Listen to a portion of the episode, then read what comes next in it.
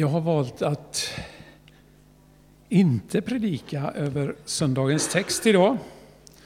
Och som predikant så hämtar man ju sin inspiration från många idéer och från många olika håll. Och i den här predikan och en som kommer om ett par veckor så tänkte jag använda fem punkter från en bok som heter Seeking God. Ja, vi kan ta rubriken, ser jag står där först. Jesu erbjudande om liv. Fem punkter, två idag, tre om två söndagar. Men jag har alltså hämtat punkterna från en bok som heter Seeking God, Finding Another Kind of Life. Alltså, fritt översatt, att söka Gud och finna ett annat slags liv. Och enligt den boken så ger Jesus följande erbjudande. Att Gud vill låta sitt gudomliga liv bli en del av vårt vardagliga liv på ett sådant sätt att vi börjar söka hans liv på ett djupare sätt. Det är en ganska koncentrerad mening den där. Gud vill alltså låta sitt gudomliga liv bli en del av vårt vardagliga liv på ett sådant sätt att vi börjar söka hans gudomliga liv då på ett djupare sätt. Och då blir givetvis frågan, hur tar det här gestalt i mitt liv? I vår vardag, bland disk, skola, skjuts, träningar, vad vi nu kan ha för någonting, allting, jobbet. Trevor, Trevor Hudson heter han som har skrivit den. Och han menar att bästa sättet att se på det här livet, det innebär att se på hur Jesus levde. Han var ju trots allt, som han säger, Guds rike på två ben. Lite skämtsamt, men det är ändå ett eh, tänkvärt uttryck. Jesus var Guds rike på två ben. Och han landar i fem punkter, och det är alltså de här fem punkterna som han eh, har skrivit upp som jag tänkte använda som en utgångspunkt för mina predikningar. Och jag tolkar dem ganska fritt. Men de fem punkterna är alltså närhet till Gud, ett delat liv, ett förvandlat liv, ett kraftfyllt liv och ett oförstörtbart liv. Det är hans sätt att beskriva Jesu erbjudande och kanske ett sätt att försöka sammanfatta vad kristen tro handlar om. Och jag tänkte närma mig vad det innebär att vara kristen utifrån de här punkterna och jag väljer de två första idag. Då. Och när vi kikar på berättelsen om Jesus, när vi läser om honom, hör om honom, så träder det ju fram en bild av vem var Jesus, hur var han, hur mötte han människor? Och han förkunnade om omvändelse, det var ju så han började. Tiden är inne, Guds rike är nära, omvänd er. Men det här inbjudan till omvändelse, den innebär en inbjudan till ett förändrat liv, men det är ett erbjudande. Jag vet inte hur ni uppfattar omvändelse, men om man ser på Jesu liv och det han gjorde så är det en positiv möjlighet, ett erbjudande.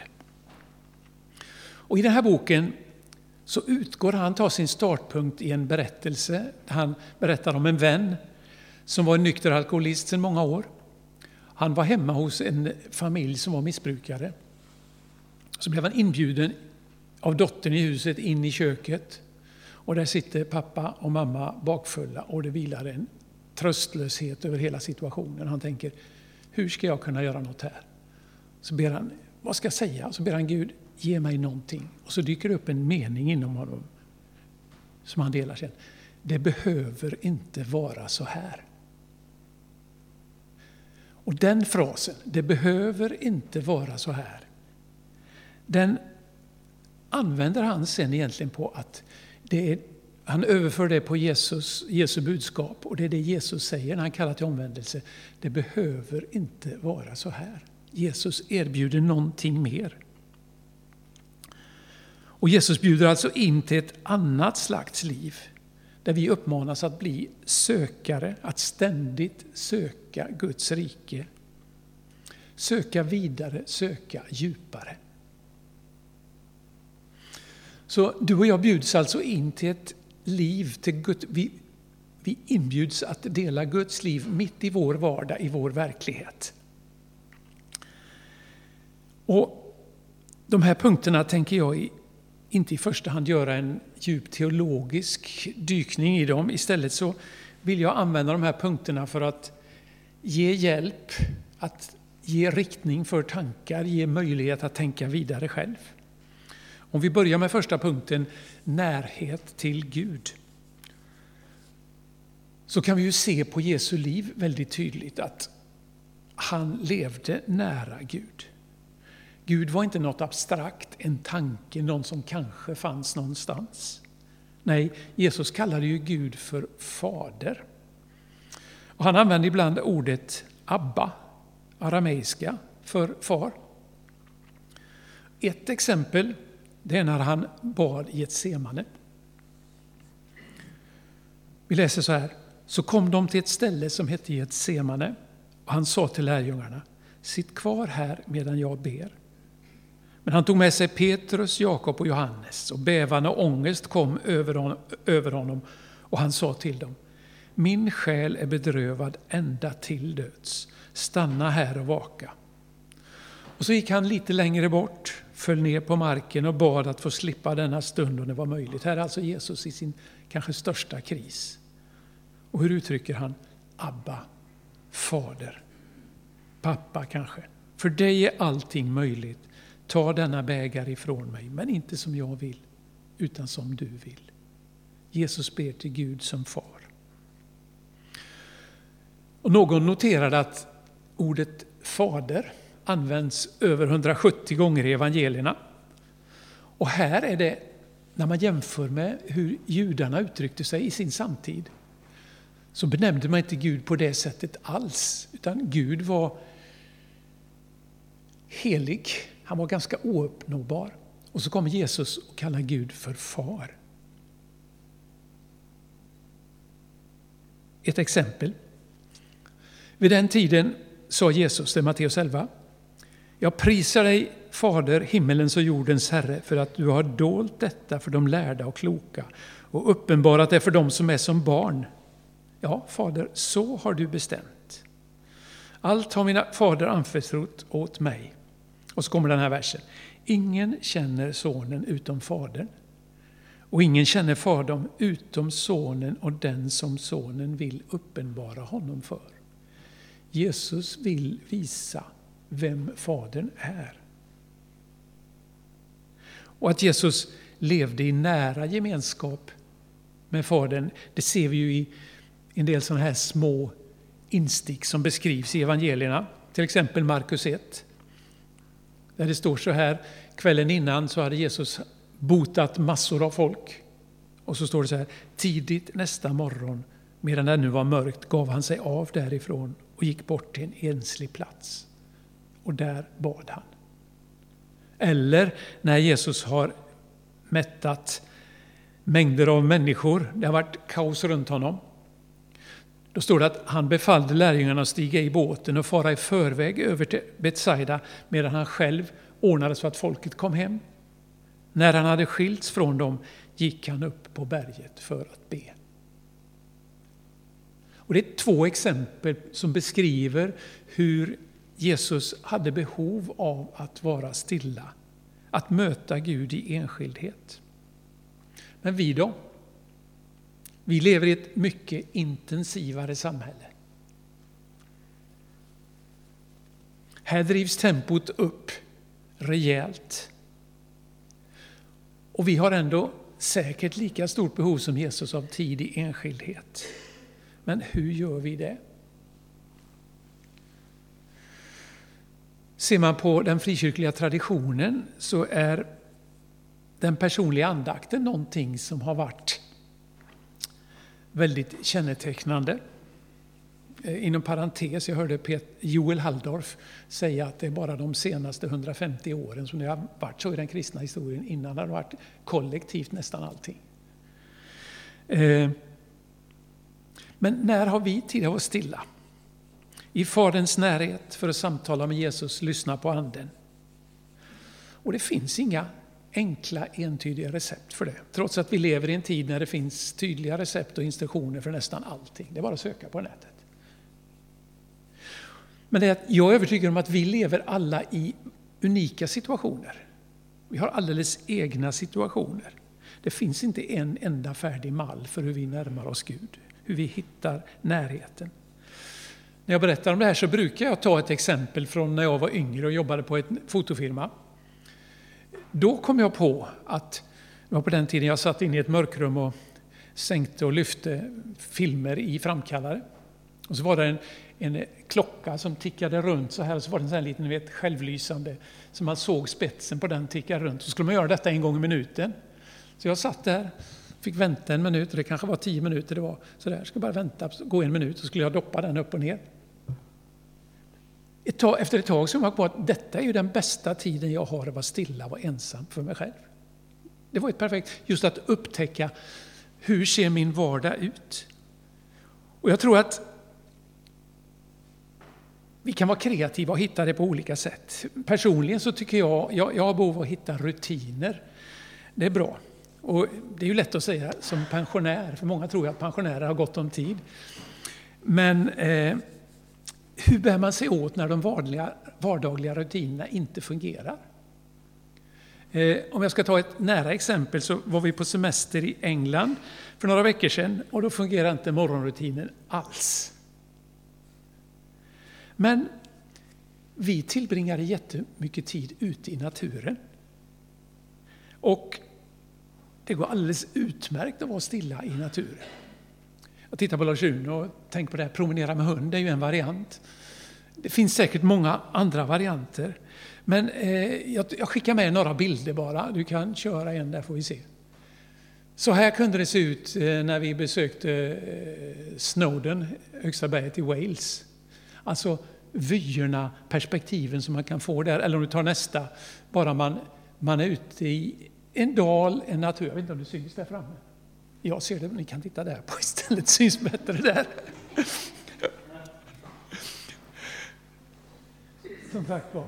Eh, men att, att vara i naturen, hitta möjlighet att lyssna. Jag är övertygad om att det är fler än jag som upptäcker att det går bra. Och jag tror att vi behöver vara kreativa och kanske uppmuntra varandra när det gäller att hur, hur hittar vi tid för att vara stilla med Gud, att lyssna med Gud, att samtala med Gud. Kanske skälla på Gud, om vi har behov av det. Och nu vet jag inte hur det funkar. Nu kanske jag skulle uppmuntra er att vända er om och titta på den allihop istället. Vi har en bild nu som jag tror syns bättre på den. För att jag har en bild som jag vill sammanfatta hela denna predikan, men du kör fram första på nästa. För det ska vara ett, ett, en Kristusmonogram. Det är ju för, två första siffrorna i Christos på grekiska, chioro. och rå. Eh, poängen med den här bilden är ju att vi har alla olika riktning.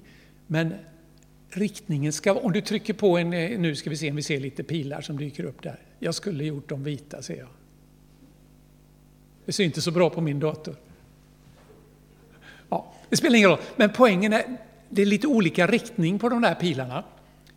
Vi rör oss alltså åt olika håll, men poängen med att söka närhet till Gud är att vara riktade mot Jesus Kristus. Att mitt liv har den inriktningen. Och så möter vi kanske människor som har en helt annan inriktning, men det spelar ingen roll, utan min inriktning, om jag vill söka närhet till Gud, så är det riktningen som är det viktiga. Och då spelar det ingen roll om man är inom citationstecken duktig kristen. Det spelar ingen roll om jag varit kristen tre veckor eller tre decennier. Det är riktningen på mitt liv som är det viktiga, att jag söker honom, att jag vill gå mot honom. Vi ska fira nattvard idag och det är ju ett sätt att hålla riktningen. Ett tydligt sätt att närma mig centrum att uttrycka min vilja att vara nära Jesus, få en chans att vara stilla och lyssna till honom. Det var första punkten. Lite kort om den andra, ett delat liv.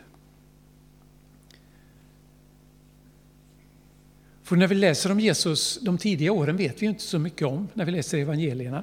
Men hans sista år, hans sista tre år, så vet vi att han levde i en väldigt tajt gemenskap med människor som han hade valt ut. Det är alltså det delade livet. Vårt samhälle är väldigt annorlunda mot hur det var den första, det första århundradet där. Här är, vi lever i ett samhälle där det är fokus på individen. Det handlar om mina möjligheter. Jag ska skapa min väg så, fort, så bra som möjligt. Och det är en bjärt kontrast alltså till den kristna historien. För att vara kristen handlar om att bli en del av en gemenskap. Att bli en av flera som försöker gestalta Guds liv, Guds rike här på jorden. Och det var ju faktiskt något som Jesus bad om när han bad för sina lärjungar, Johannes 17. Jesu överste prästliga förbön brukar man kalla det kapitlet. Jag läser en bit här. Men inte bara för dem ber jag, alltså för lärjungarna, utan också för alla de som genom deras ord tror på mig. Det är oss det då. Jag ber att de alla ska bli ett och att liksom du, Fader, är i mig och jag i dig, också det ska vara i oss. Då ska världen tro på att du har sänt mig. Den härlighet som du har gett mig har jag gett dem, för att det ska bli ett. Och för att liksom vi är ett, jag i dem, du i mig, det ska fullkomnas och bli ett. Då ska världen förstå att du har sänt mig och älskat dem som du har älskat mig. Jesus längtar efter att vi som kristna ska bli ett. Och vi ber ju Fader vår, inte Fader min. Som ett praktiskt exempel. Och vill man ha ännu mer kontrast till vår tid så kan man ju läsa i början av Apostlagärningarna. När Lukas beskriver det så här, med de första lärjungarna kapitel 2. De som tog till sig hans ord lät döpa sig. Och den dagen ökades de troendes antal inemot 3000. Och de deltog troget i apostlarnas undervisning och den inbördes hjälpen, i brödbrytandet och bönerna. Alla människor bävade, många under och tecken gjordes genom apostlarna. De troende fortsatte att samlas och hade allting gemensamt. De sålde allt vad de ägde och hade och delade ut åt alla efter vars och ens behov. De höll samman och möttes varje dag troget i templet och i hemmen bröt de brödet och höll måltider med varandra i jublande uppriktig glädje. Det är en fascinerande beskrivning om hur deras liv påverkades. Och vi lever ju i ett annat samhälle. Men jag konstaterar ändå att vi som frikyrkokristna, om man får använda det uttrycket, ändå sticker ut. Bland annat på ett sätt som jag tror många i samhället faktiskt inte känner till så väl. Och jag tänker på det här att när vi ska få ny pastor eller nya pastorer, hur finansierar vi det? Jo, genom att vi delar med oss av det vi har, av redan skattade pengar. För att vi ska kunna få någon som är avlönad och arbetar i församlingen. Det är ju ett sätt som vi tycker är naturligt och som är en del av vårt DNA i frikyrkan. Men som jag tror för många skulle verka lite underligt. Jag vet inte om jag har fel. Men det här är ju ett sätt att tillämpa det som lärjungarna gjorde i Apostlagärningarna. Även om det kanske återstår fler utmanande dimensioner i den texten.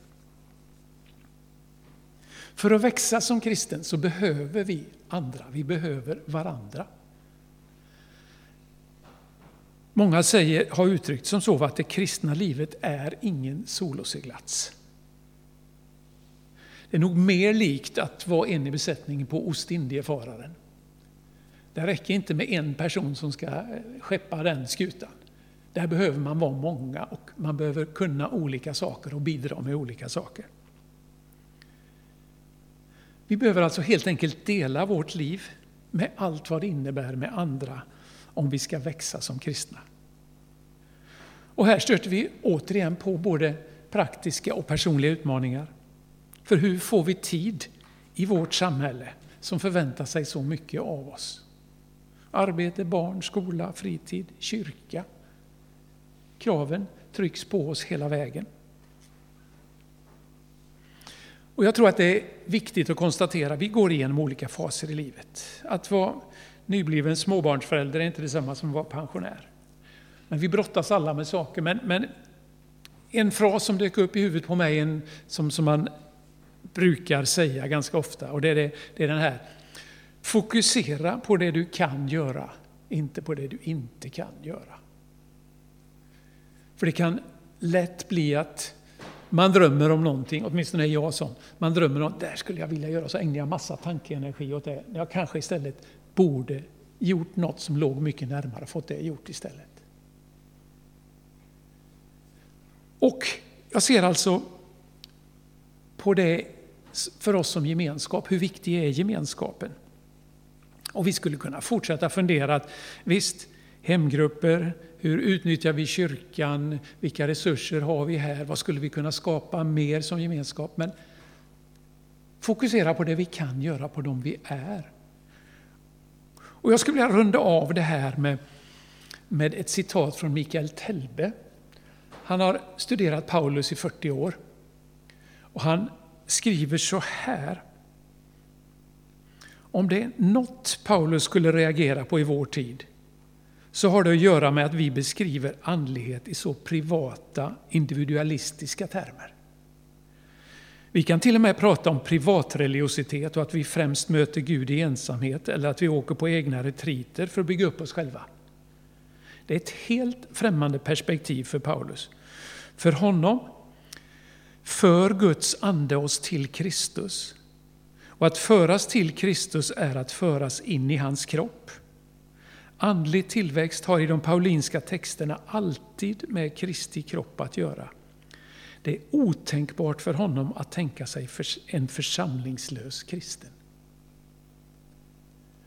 tycker jag är en strålande utmaning. Eh, sen håller jag kanske inte med honom, jag vet inte vad han menar, jag rycker citatet lite i ett sammanhang. Skulle jag fråga honom om inte vi skulle ta tid själva med Gud så tror jag att han skulle stämma in i att det behöver vi göra. Vi behöver närheten till Gud. Men i perspektivet att vi också lever i en gemenskap. Och där hade jag gjort om den här bilden nu igen. Eh, kör den får vi se, jag vet inte om det syns. Men nu, går, nu har jag gjort så att alla pilarna riktas mot Kristus. Och poängen här är ju att om vi närmar oss Kristus så kommer vi också närmare varandra utifrån den här bilden. Att det bör vara en naturlig följd av att söka sig till Kristus, att man kommer in i gemenskapen, kommer närmare varandra. Och nu kommer en konkret inbjudan till dig att komma närmare Kristus och det är när vi ska fira nattvard. Och jag tänkte, vi läser, den första texten jag läser när vi firar nattvard tänkte jag skulle läsa här, ni får en chans att kika på den också lite mer. Jag tycker den är, sammanfattar en hel del av de här punkterna. Till nattvarden kommer vi, inte för att vi måste, utan för att vi får. Inte för att vi är felfria, utan för att vi är älskade. Inte för att vi är färdiga, utan för att vi söker, precis som författaren till boken jag läste uppmanar oss att söka det här livet. Vi kommer för att vi behöver gemenskap med varandra och med Gud. Låt oss be.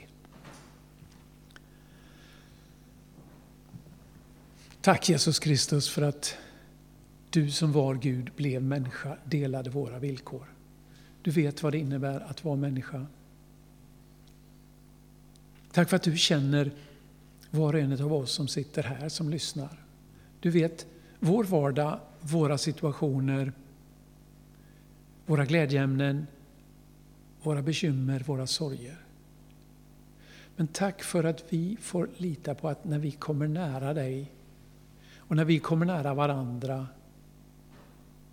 så får vi tro att du på ditt eget sätt griper in, påverkar och visar en väg vidare. Tack för att vi får komma och ta emot brödet och vinet i nattvarden, Herre. Tack för din nåd, för din kärlek, för att du har gett ditt liv för oss. Öppnat dörren, visar oss vägen till ett nytt, djupare, rikare liv med dig. Amen.